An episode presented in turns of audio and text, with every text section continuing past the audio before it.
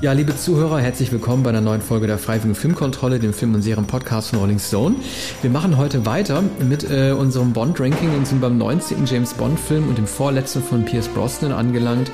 The World Is Not Enough, die Welt ist nicht genug. Und wir beginnen wie traditionell mit der Musik und spielen den Song ein von Garbage. The world is not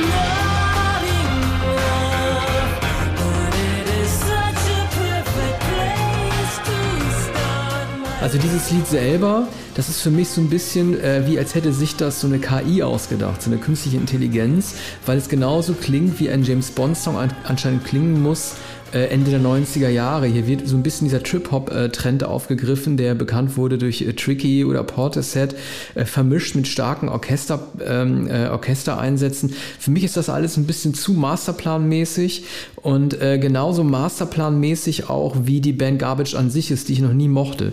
Ich mochte die Konstruktion dieser Band nicht. Ich mochte irgendwie diesen affektierten Punk-Namen Garbage mochte ich nie. Das wirkt halt wie einer, der gerade mal übrig geblieben ist. Vor allen Dingen diese vier Musiker, die man hier sieht, Shirley Manson als auch Butch Vig und die beiden anderen, die keiner kennt, die hätten im normalen Leben doch nie zueinander gefunden. Also diese junge Frau mit diesen drei Alten. Das wirkt für mich fast wie eine Castingband. Man muss auch dazu sagen, sie haben Glück gehabt, dass sie 1999 noch dieses Lied machen durften, denn sie waren längst keine Stars mehr. Ne? Ihr erstes Album, was ja auch so ein bisschen so Windows 95 mäßig Version 2.0 genannt wurde oder 2.0, das war ja damals irgendwie sehr in.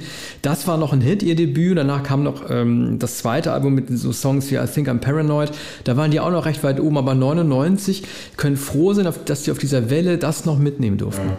Butch Vig ist ja war ein sehr berühmter Produzent ja zu der Zeit und Shirley Manson war eine sehr berühmte Sängerin, die auch gern abgebildet wurde auf Zeitschriften, Titelblättern.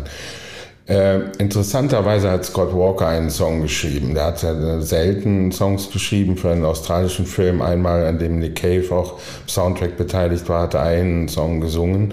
Und der Song, den er hier vorgestellt hat, der sollte eigentlich in den Abspann wenigstens genommen werden. Ich glaube, Blame It On Me oder dergleichen, oder The Blame Is On Me. Und auch dort wurde der Song nicht verwendet. Er ist aber trotzdem auf der Soundtrackplatte vorhanden. Für den Abspann wurde ein Remix dieses Garbage-Songs dann verwendet. Ne? Das wäre doch interessant gewesen. Scott Walker, der zwar Amerikaner ist, aber in Großbritannien gelebt hat und oft für einen Briten gehalten wird, da zu hören. Ne? Ja, jedenfalls wäre er die größte Stimme gewesen, die man gehabt hätte. Er hat ja eigentlich eine Bond-Stimme. Ne? Eigentlich hat er eine Bond-Stimme von der Tonalität. Aber wie bei Pulp hat man sich sozusagen gegen das Anspruchsvolle entschieden oder gegen das Überraschende entschieden. Muss man dann denken, er hat für den Film Mary Queen of Scots von 1971, da hat er für John Barry den schön betitelten Song This Way Mary gesungen, also als Anweisung an die Königin Mary. Das war auch eine Soundtrack-Arbeit, die lag da aber schon relativ lang zurück, das müsste 1971 oder so gewesen sein. Ja, und dieser australische Film, ich glaube To Heaven To Hold, war 1994 oder 1995, um die Zeit von Tilt, als er also schon sehr experimentelle Alben gemacht hat. Eigentlich seit 1984, der Climate of Hunter, dann lange Pause und dann kam man mit Tilt 1995 zurück. Also in der Zeit war er einigermaßen umtriebig. In den letzten Jahren hat er ja immerhin auch noch 4, 5, 6 Platten gemacht. Ja. Ich möchte nochmal auf David Arnold zurückkommen mit seiner nicht bemerkbaren Musik. Es gibt ja Komponisten, die sagen, dass Soundtrack-Musik dazu gemacht sein dürfte, dass sie möglichst wenig auffällt. Mir bringt das nichts. Ich hatte jetzt gerade, weil ja auf Amazon alle Bond-Filme online gestellt wurden, mir nochmal diese Doku angeguckt. Über die Soundtracks, diese einstündige über die Komponisten. Da musste ich fast schon lachen. Da wurde David Arnold auch vorgestellt und dann hat man ihn über den grünen Klee gelobt, weil es ihm doch gelungen sei, das Bond-Motiv, das bekannte Monty Normans und von John Barry dann später arrangierte, in einer perfekten Orchesterversion aufzuführen und wurde dadurch so ein bisschen wie so ein Soundtrack-Gott verklärt. Da frage ich mich doch, was wird denn heutzutage eigentlich gehuldigt? Also es kann ja nicht sein, dass es nur um die das neue Arrangement oder die neue Version eines Klassikers geht, und du dafür schon wie eine Koryphäe gehandelt wirst. Das ist mir in diesem Fall mit David Arnold, der auch hier keine bemerkenswerte Musik gemacht hat, einfach viel zu wenig. Ja, diese Dokumentationen sind natürlich parteiisch. Ne? Man wird also kaum etwa eine Kritik an Barbara Broccoli finden oder Albert G. Wilson oder ich habe, glaube ich, bei der letzten Besprechung den Drehbuchautor Fierstein als Feinstein bezeichnet. Fierstein hat diesmal auch wieder geschrieben mit 2 Co-Autoren. Ich finde das eine einigermaßen gelungene Arbeit. Es sind natürlich wieder die verschiedenen exotischen Schauplätze. Hier haben wir noch Aserbaidschan. Also ich komme jetzt schon wieder zur nächsten Kategorie. Schließen wir die Musik ab. Jo, 2. Ja, 2. Wir haben bei der letzten Sendung, das hat sich auch ein bisschen rausgestellt, gerade auch, weil du dich da auch mit auskennst, wir haben ja nur 7 Kategorien, wir sind irgendwie nie auf, gerade weil früher immer alles, hat man das Gefühl, irgendwie von John Glenn irgendwie geleitet wurde, haben wir wenig über Regie gesprochen, wir hatten nie die Regie-Kategorie. Wir können ja vielleicht Michael Apted mal vorziehen und nochmal, gerade weil du dich auch ein bisschen besser auskennst, du bist ja auch großer Fan von Gorky Park, ich ja auch, man kann ja nochmal kurz erwähnen, wie, finde ich, wenig seine Handschrift zu spüren gewesen ist bei diesem Film. Er hat davor Nell gemacht mit Jodie Foster und Gorillas im Nebel. Also er kann mit Schauplätzen, wie zum Beispiel auch in Gorky Park mit dem russischen Schauplatz, auch wenn das, glaube ich, wahrscheinlich 83 nicht in der UdSSR gedreht wurde, umgehen. Aber Michael Apted, wie siehst du das, der taucht hier nicht so wirklich auf als eigener Mensch. Nein, also er konnte sich ja seine Handschrift so wenig wie Roger Spottiswoode und andere durchsetzen. Aber natürlich einer der berühmtesten, einer der populärsten Regisseure, die sich je an Bonn versucht haben. Der war im Schwanger, der hat in Amerika Filme gedreht, einen Film mit Val Kilmer, Halbblut, der mir sehr, sehr gefallen hat damals, also Anfang, Mitte der 90er Jahre, also einige Jahre vorher. Auch deshalb hat er sich wahrscheinlich qualifiziert, weil da in einem Reservat gedreht wurde und es werden Naturschönheiten gezeigt. Das hat ihn wahrscheinlich für diese Arbeit qualifiziert. Dann eben Publikumserfolge, du hast ja gesagt, Gorky Park, Gorillas im Nebel. Ja, er konnte sich nicht so recht durchsetzen, aber der Film hat neben den Schauwerten doch tolle Momente mit den Schauspielern, zu denen wir natürlich später noch kommen. Da dürfen wir nicht vorgreifen. Dann lass uns doch mit dem Bösewicht weitermachen. Hier geht es um Robert Carlyle.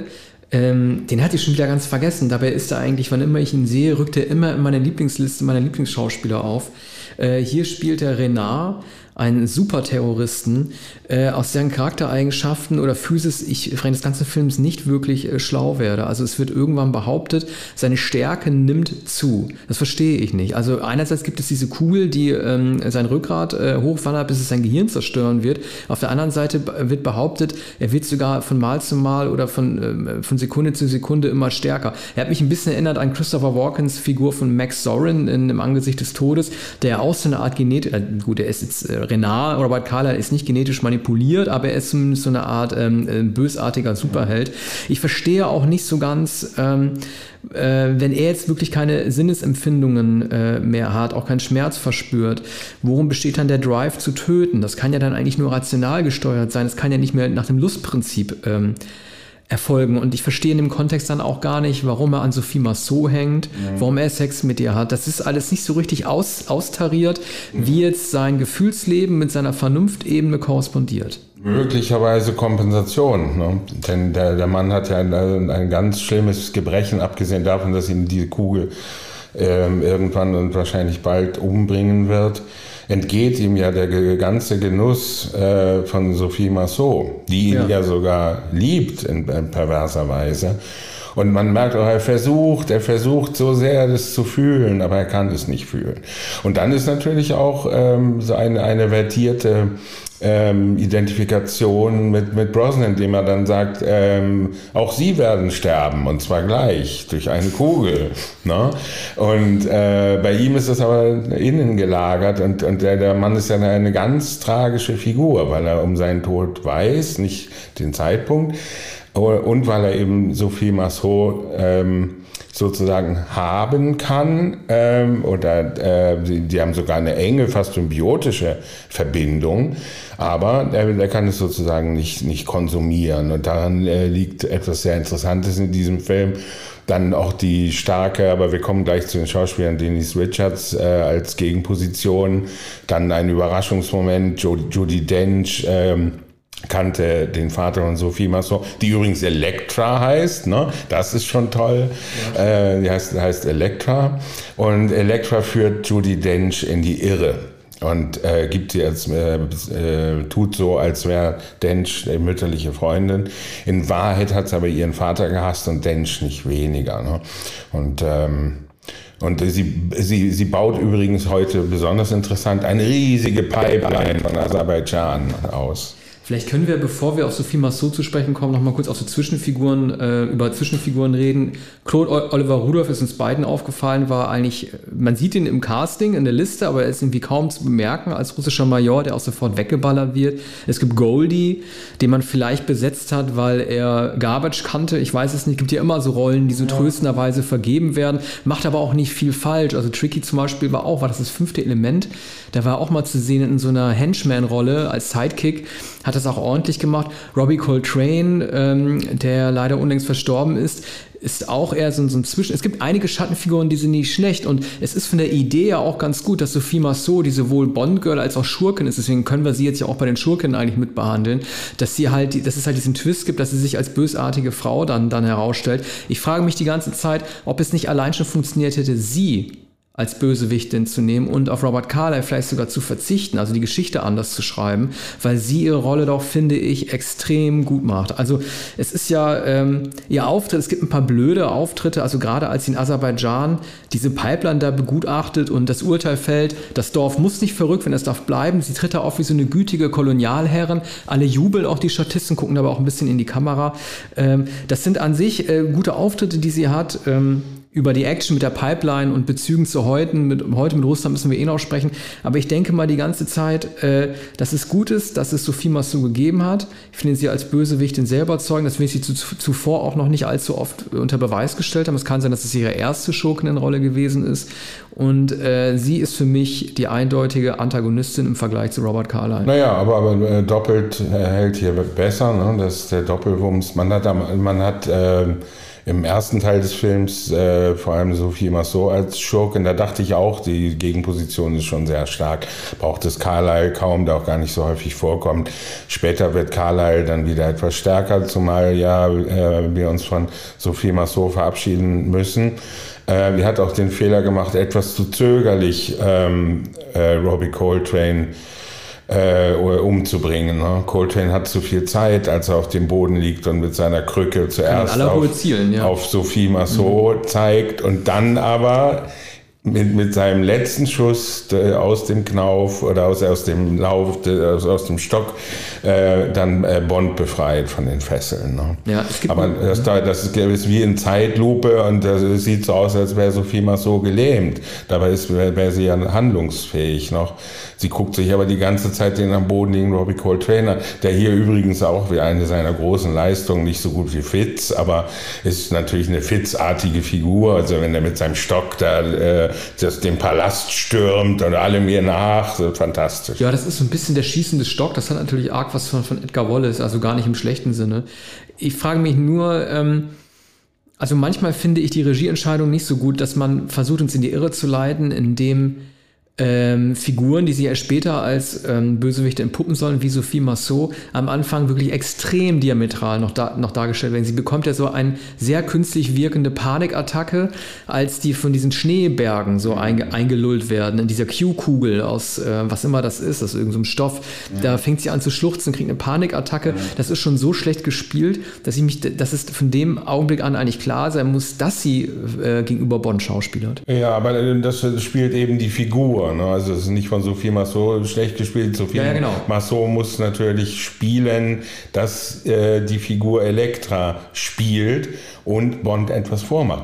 Bond hat ja eine Ahnung oder Bond spricht es sogar aus. Bond beschuldigt sie. Und dann muss sie natürlich beleidigt sein und das bestreiten. Und es gibt natürlich Argumente, natürlich ist auch ein erotisches Argument. Ne? Sie sagt, jetzt haben wir zusammen geschlafen, jetzt machst du mir diese Vorwürfe. Ne? Das machen wir nicht nochmal. So, aber Bond zweifelt. Ne? Bond zweifelt, ist dann nicht mehr davon überzeugt, dass sie ihm etwas vormacht und dass sie tatsächlich die Schurkin ist. Und also dieses Momentum ist hier sehr gut, hat mich für den Film eingenommen bei allen Schwächen. Und dann, wenn wir nun zu den Schauspielern kommen, ich finde hier auch Denise Richards. Ja, wir müssen erstmal bewerten. Wir müssen erstmal die Bösewichten bewerten, abschließen. Ja. Ich gebe aufgrund der Leistung Sophie Marceaus und auch wenn Robert Carlyle sehr unangenehm anzusehen ist, ich finde ihn eigentlich immer gut, gebe ich dieser Kategorie 4 Sterne. Ja, ich will es einzeln sagen.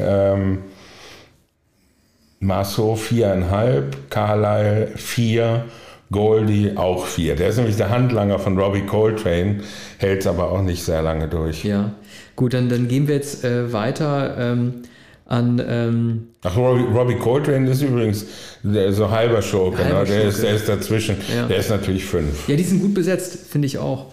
Ich finde, also jetzt gehen wir zu den Girls weiter und ich werde dir gleich die Gelegenheit geben, den besten One-Liner des Films, nämlich das, was Pierce Brosnan am Ende zu Denise Richards sagt, zu sagen, kannst du nicht erwähnen. Aber ich wollte nur mal sagen, die Geologin aus dem Angesicht des Todes, Tanya Roberts, hat eine Nachfolgerin erhalten, 14 Jahre später endlich, nämlich die Nuklearphysikerin. Und du weißt, wie sie heißt.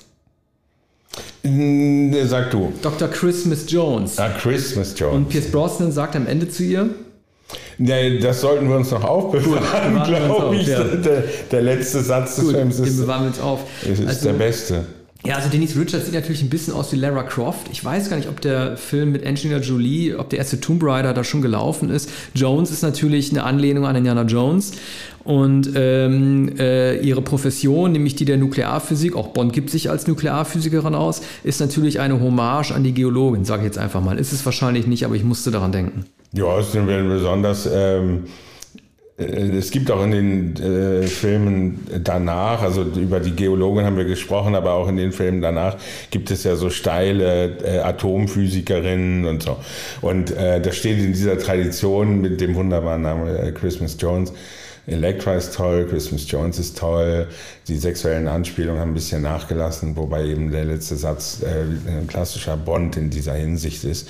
Und Richards läuft durch den ganzen Film und ist ein sehr guter Gegenentwurf zu Sophie Marceau. Ne? Also die beiden stehen tatsächlich in einer Rivalität, die viel physischere und auch durchaus wandlungsfähige Denise Richards, die man auch nicht so aus so vielen Filmen kannte, glaube ich. Nein, sie hatte kurz vorher, also sie hat kurz davor Starship Troopers gemacht. Ja, na gut. Wild Things kam noch, aber es stimmt, ab den Nullerjahren. Also sie ist die zweite Frau in Wild Things neben Neve Campbell. Campbell. Und es kam ja irgendwann zur Ehe mit Charlie Sheen, der ja wahrscheinlich alle Karrieren ruiniert hätte. Es hat schon fast den Tom Cruise-Effekt gehabt, dass nämlich jede Frau an der Seite dieses Mannes eigentlich nicht mehr so viel zu sagen haben darf, leider in Hollywood.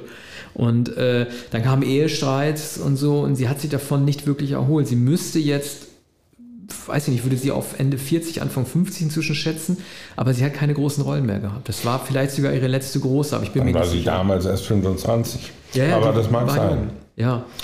Das mag sein. Jedenfalls hier sehr gut besetzt und um es aufzulösen, am Ende, das ist natürlich ein Spoiler, aber am Ende sagt man, ich dachte, Christmas kommt nur einmal im Jahr. Ja. Darüber muss man erstmal nachdenken. Ja, das ist ein guter One-Liner. Es gibt übrigens noch ein zweites Bond-Girl in diesem Film, nämlich M.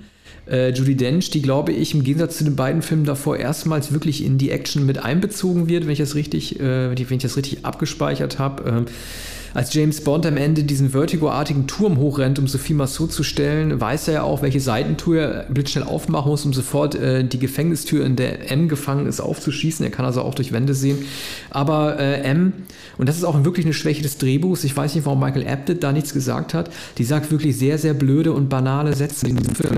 Sie sagt zum Beispiel, als ja ihr Weggefährte, dieser Bankier, getötet wird, sagt sie folgenden Satz: Und wenn wir die Mörder bis ans Ende der Welt verfolgen müssen, sie bekommen ihre gerechte Strafe.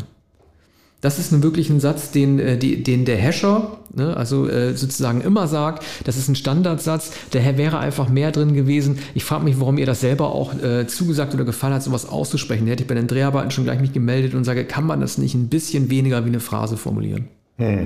Ja, zumal es bei Bond eigentlich keine gerechte Strafe, die einzig gerechte Strafe ist, dass der Delinquent stirbt. Ne?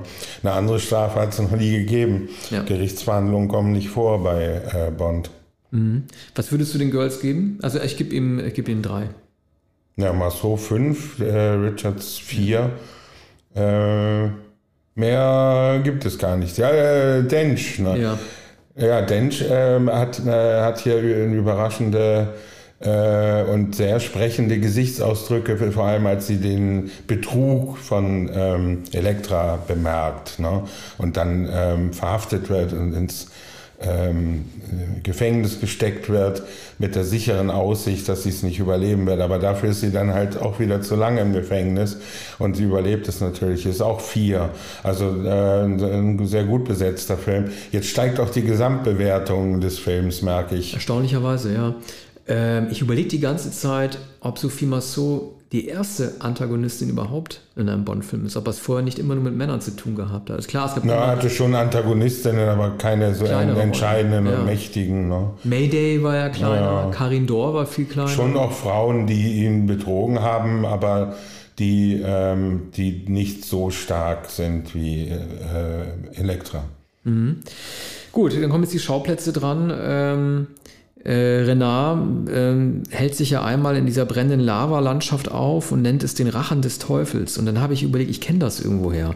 Ich weiß nicht, ob es Aserbaidschan da noch sein soll oder woanders. Dann habe ich mal so ein bisschen dann recherchiert und das ist wohl angelehnt an den Krater von, ich hoffe, ich spreche es richtig aus, der Weze oder der Wese. Das befindet sich in Turkmenistan. Das ist irgendwie so ein offener, ja, so eine Art offener Vulkan, auf dem man, an deren Spitze man rumlaufen kann, wo aber ständig Feuer brennt. Und da hält er sich ja auf, weil er seinen ersten großen Auftritt bekommt.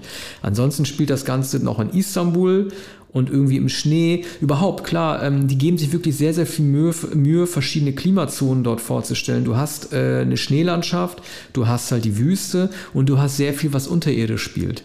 Es ist im Grunde genommen alles dabei. Es bleibt aber auch nicht wirklich irgendwas hängen, weil halt keine wirklichen... Ja, wie soll man das sagen? Also es werden irgendwie keine Naturmonumente gezeigt, die typisch sind für das Land, in dem das spielt. Ja, das ist wohl wahr. Die Schauplätze wechseln natürlich schnell, aber Aserbaidschan ist ein großer Vorteil. Der am Anfang ist Bilbao, allerdings mit einem Schweizer Bankier, sodass man Bilbao gar nicht richtig versteht, aber diese Stadt hatte sich wohl auch beworben. Insgesamt aber Schauwerte genug und für das Kinoende der 90er Jahre durchaus typisch und State of the Art. Da würde ich 3 Sterne geben. Ja, gebe ich auch. 3 ist okay.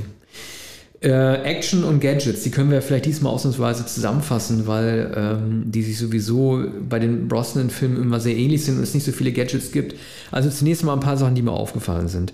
Das MI6 entwirft also so eine Art Superboot, das sieht man ja gleich am Anfang, vor dem Main-Title, in der er diese Verfolgungsjagd aufnimmt mit dieser anderen Frau. Dieses Boot springt aus, keine Ahnung, wie vielen Metern Höhe direkt auf die Themse. Ich sag mal, wie es ist, keine Wasserwacht dieser Welt würde das zulassen, dass du aus dieser Höhe von 30 Metern mal eben so in die Themse springen darfst. Das ist viel zu gefährlich. Es würde niemals eine Zulassung erhalten. Es gibt natürlich auch gute Sachen. Es gibt diese Röntgenbrille, wo er dann irgendwie sehen kann, wer alles so ein Holster unter seine Jacke hat. Alles toll, das ist ein ganz tolles Gadget.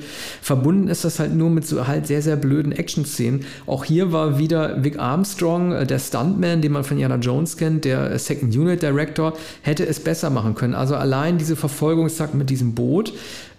Woher weiß Brosnan denn, als er von dem Wasser auf die Straßen wechseln muss, wo er weiter langfahren muss, um dann nach 3 Kilometern wieder ins Wasser zu springen und dann hinter dieser Schurkin wieder sofort die Verfolgung aufnehmen zu können?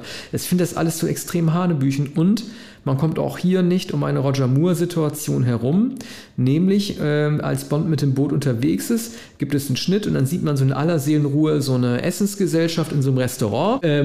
Brosnan kracht dann von links nach rechts mit der Kiste dann durch und die lassen ihre Gabel fallen. Die konnten das gar nicht glauben, was sie gerade sehen mussten. Oh, ja, insofern, da es diesen Moment gibt, bin ich versöhnt, da mich die Action ohnehin nicht interessiert.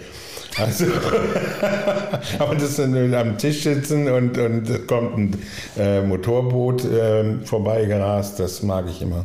Ja, aber guck mal, ich meine, allein diese Szene mit diesen Helikoptern, die im Schnee, die Skifahrer, was soll das? Ja. Das ist für die Erzählung der Geschichte, dieser Action-Moment hat keinen erzählerischen Nutzen. Den einzigen Nutzen, den es hat, ist, dass Bond sein Gadget, diesen komischen Ballon aufblasen kann und dass man Sophie Marceau zeigen kann, wie sie scheinbar panisch auf Gefahr reagiert, obwohl sie natürlich weiß, dass sie von diesen Leuten niemals getötet werden würde, was natürlich trotzdem zufällig passieren kann. Ja, sie wollten natürlich Schnee, Ski und Helikopter noch hineinbringen, ne? Die alte Willy Bogner-Nummer. Ja. Übrigens, ich glaube auch Leute aus dem Team von Bogner. Ich glaube, Bogner selbst war vielleicht schon nicht mehr am Schauplatz, ist ja doch mittlerweile schon recht alt geworden. Wie findest du denn den Einsatz von John Cleese als Nachfolger R von Q? Ja, da lässt sich nicht so viel machen, ne? Keine so gute Rolle für Cleese. Weniger effektiv, auch weniger typisch als Coltrane. Ja, der hat sich ja auch nicht durchgesetzt, ne? Also ich weiß nicht, ob es in Die Another Day, den werden wir nochmal gucken, ob Cleese da nochmal für engagiert wurde, aber spätestens ab den Craig-Bonds war er weg, ne? Ja, also seltsam. Er hatte natürlich seit Ein Fisch namens Wanda keine so großen Erfolge. Da gab es doch diese wilde Kreaturen, glaube ich. Mhm. War das vorher? Ich glaube, das war 99, das war, glaube ich, selbes Jahr oder 97. Ja, irgendwie so. Dadurch war er wahrscheinlich wieder im Schwange. Ne? Aber Man muss ja sagen, für Wanda hat er neben Kevin Kline vor allem Jamie Lee Curtis verpflichtet. Es gibt jetzt einen Dokumentarfilm über Curtis, in dem es sogar heißt, er habe es für sie geschrieben. Und es hätte gar keine andere Besetzung gegeben, außer Jamie Lee Curtis. Ja, Curtis hat sich ja zuletzt immer sehr kritisch gegenüber den Rollen geäußert, in denen sie als Prostituierte gezeigt wurde. Ja. Also bei Glücksritter war das ja der Fall und bei Wanda natürlich auch. Aber sie hatte damals ja schon... wobei, wann war denn Wanda 88? Wanda war 88, ja. Ah, okay, ja. Das war dann vor True Lies. Also da war sie auch noch kein Superstar. Ich finde halt, mir tut es fast ein bisschen leid, Q zu sehen. Also Desmond, jetzt weiß ich auch nicht, wie spricht man denn aus? Llewellyn. Ja, Llewellyn. Ich versuche mich immer um diesen Namen zu drücken, aber er ist natürlich, muss man auch mal sagen, ohne jetzt despektierlich sein zu wollen, er ist schon ein bisschen tattrig geworden, er hatte wahrscheinlich auch keinen Bock mehr. Das passt natürlich zum Grantler, der sagt zu Brosnan, lass mich mal in Ruhe, ich will gehen. Und sein Auftritt nach unten, das ist auch... Wie soll man das sagen? Das ist nicht selbstverständlich, dass man sich nach unten verabschiedet und diese Plattform mit ihm absenkt. Er hätte ja auch irgendwie die Tür knallen lassen können oder so. Ja. Ne? Aber er sagt ja, man braucht immer einen Fluchtweg. Ja. Das ist doch gut gemacht und einigermaßen lustig. Ja. Aber Llewellyn war doch später noch in Bond-Filmen, oder? Ich wüsste nicht welchen. Also wenn, dann nur Die Another Day. Also der neue Q war ja dann Ben Whishaw bei Daniel Craig. Da weiß ich aber nur nicht, ob der bei Casino Royale schon zu sehen war. Nein, aber das war dann ein würdiger Abschluss. Ja, also Action Gadgets 2,5. Ja, einverstanden. Ja. Da kommen wir jetzt zur letzten Kategorie der Bond-Entwicklung. Ein One-Liner haben wir ja schon gesagt. Ich dachte, Christmas kommt nur einmal im Jahr. Ich bin ja ein großer Fan von Wortspielen. Er hat noch einen besseren One-Liner in diesem Film, wie ich finde. Da stellt ihm Christmas Jones die Frage, was läuft eigentlich zwischen Ihnen und Elektra? Mhm. Und dann sagt Brosnan, das ist rein plutonisch. Mhm. Also ich finde sowas lustig. Ansonsten, Bond-Entwicklung, das hast du ja auch schon gesagt, man darf nicht zu viel von Brosnan erwarten. Er versucht sich zwar als Nuklearwissenschaftler auszugeben, wirkt natürlich nicht allzu glaubwürdig. Eher noch Bankier. Bankier ist ein bisschen am Anfang besser. Ist er ja Bankier. Da macht er ja ein Bankgeschäft in Bilbao. Wir sehen auch wirklich sehr, sehr putzig, wie versucht wird, Bond als verletzbare Menschen zu zeigen, sowohl körperlich als auch geistig. Körperlich, indem man ihm tatsächlich nach seinem riskanten Einsatz zum Anfang einmal mit so einer Armschlaufe, so einer Armbinde sieht, wie er sich von M was erzählen lässt, also nach dem Motto, auch Bond kann sich den Arm brechen. Er verliert einmal die Fassung oder er verliert die Fassung, als er Marceau entlarvt und sie damit konfrontiert, den Hintergang zu haben. Aber er ist in gewisser Weise auch der John Connery Bond, denn er macht ja mit dieser Ärztin rum. So wie Connery das in Feuerball gemacht hat. Streng genommen muss eine Ärztin, die sowas macht, genauso gefeuert werden, wie er eine Disziplinarstrafe bekommen muss. Das geht eigentlich nicht. Ne? Und selbst M sagte zu ihm, er soll darauf achten, dass der Schatten, die er hat, oder die andere werfen, immer vor und hinter ihm bleiben und nie, Achtung, auf ihm. Ja, und am Ende sieht man dann durch eine Wärmebildkamera, dass dieser Maxime nicht gefolgt ist, dieser Dienstanweisung. Denn dann, da sieht man, dass sich ein zweiter Körper unter seinem befindet, weil es da ganz warm wird. Ne? Ich frage mich die ganze Zeit, was war 1999 eigentlich noch ein großer Hit in diesem Bond-Jahr? Sixth Sense, Matrix, achso, und Star Wars, Phantom Menace kam ja noch. Ja. Ich habe mir jetzt nicht die Box-Office-Zahlen angeguckt, aber so eine gewisse Art von, ich will nicht sagen Müdigkeit oder mangelndem Enthusiasmus, das ist Brosnan schon, also dem ist schon anzusehen, dass er nicht mehr lange geplant haben kann. Mhm. Nein, sicher nicht, aber ich glaube, $360 Millionen eingespielt, also doch bei weitem mehr, als der Film gekostet hat. Ja, da waren riesige Blockbuster, aber ich glaube nicht, dass es eine Bond-Müdigkeit gab. Bei mir gab es eine Bond-Müdigkeit. Mhm. Ja, was würdest du ihm in der Entwicklung geben? Eine Serie fast eher eine Rückentwicklung, aber insofern interessant, also 3. Ich gebe ihm 2,5. Also Gesamtbewertung, auch wenn bei mir ein paar Vierer dabei gewesen sind, bleibt bei mir bei 2,5. 3,5. Gut, einen Brosnan-Bond haben wir noch, nämlich Die Another Day, und danach geht's weiter mit Daniel Craig. Tschüss. Vielen Dank.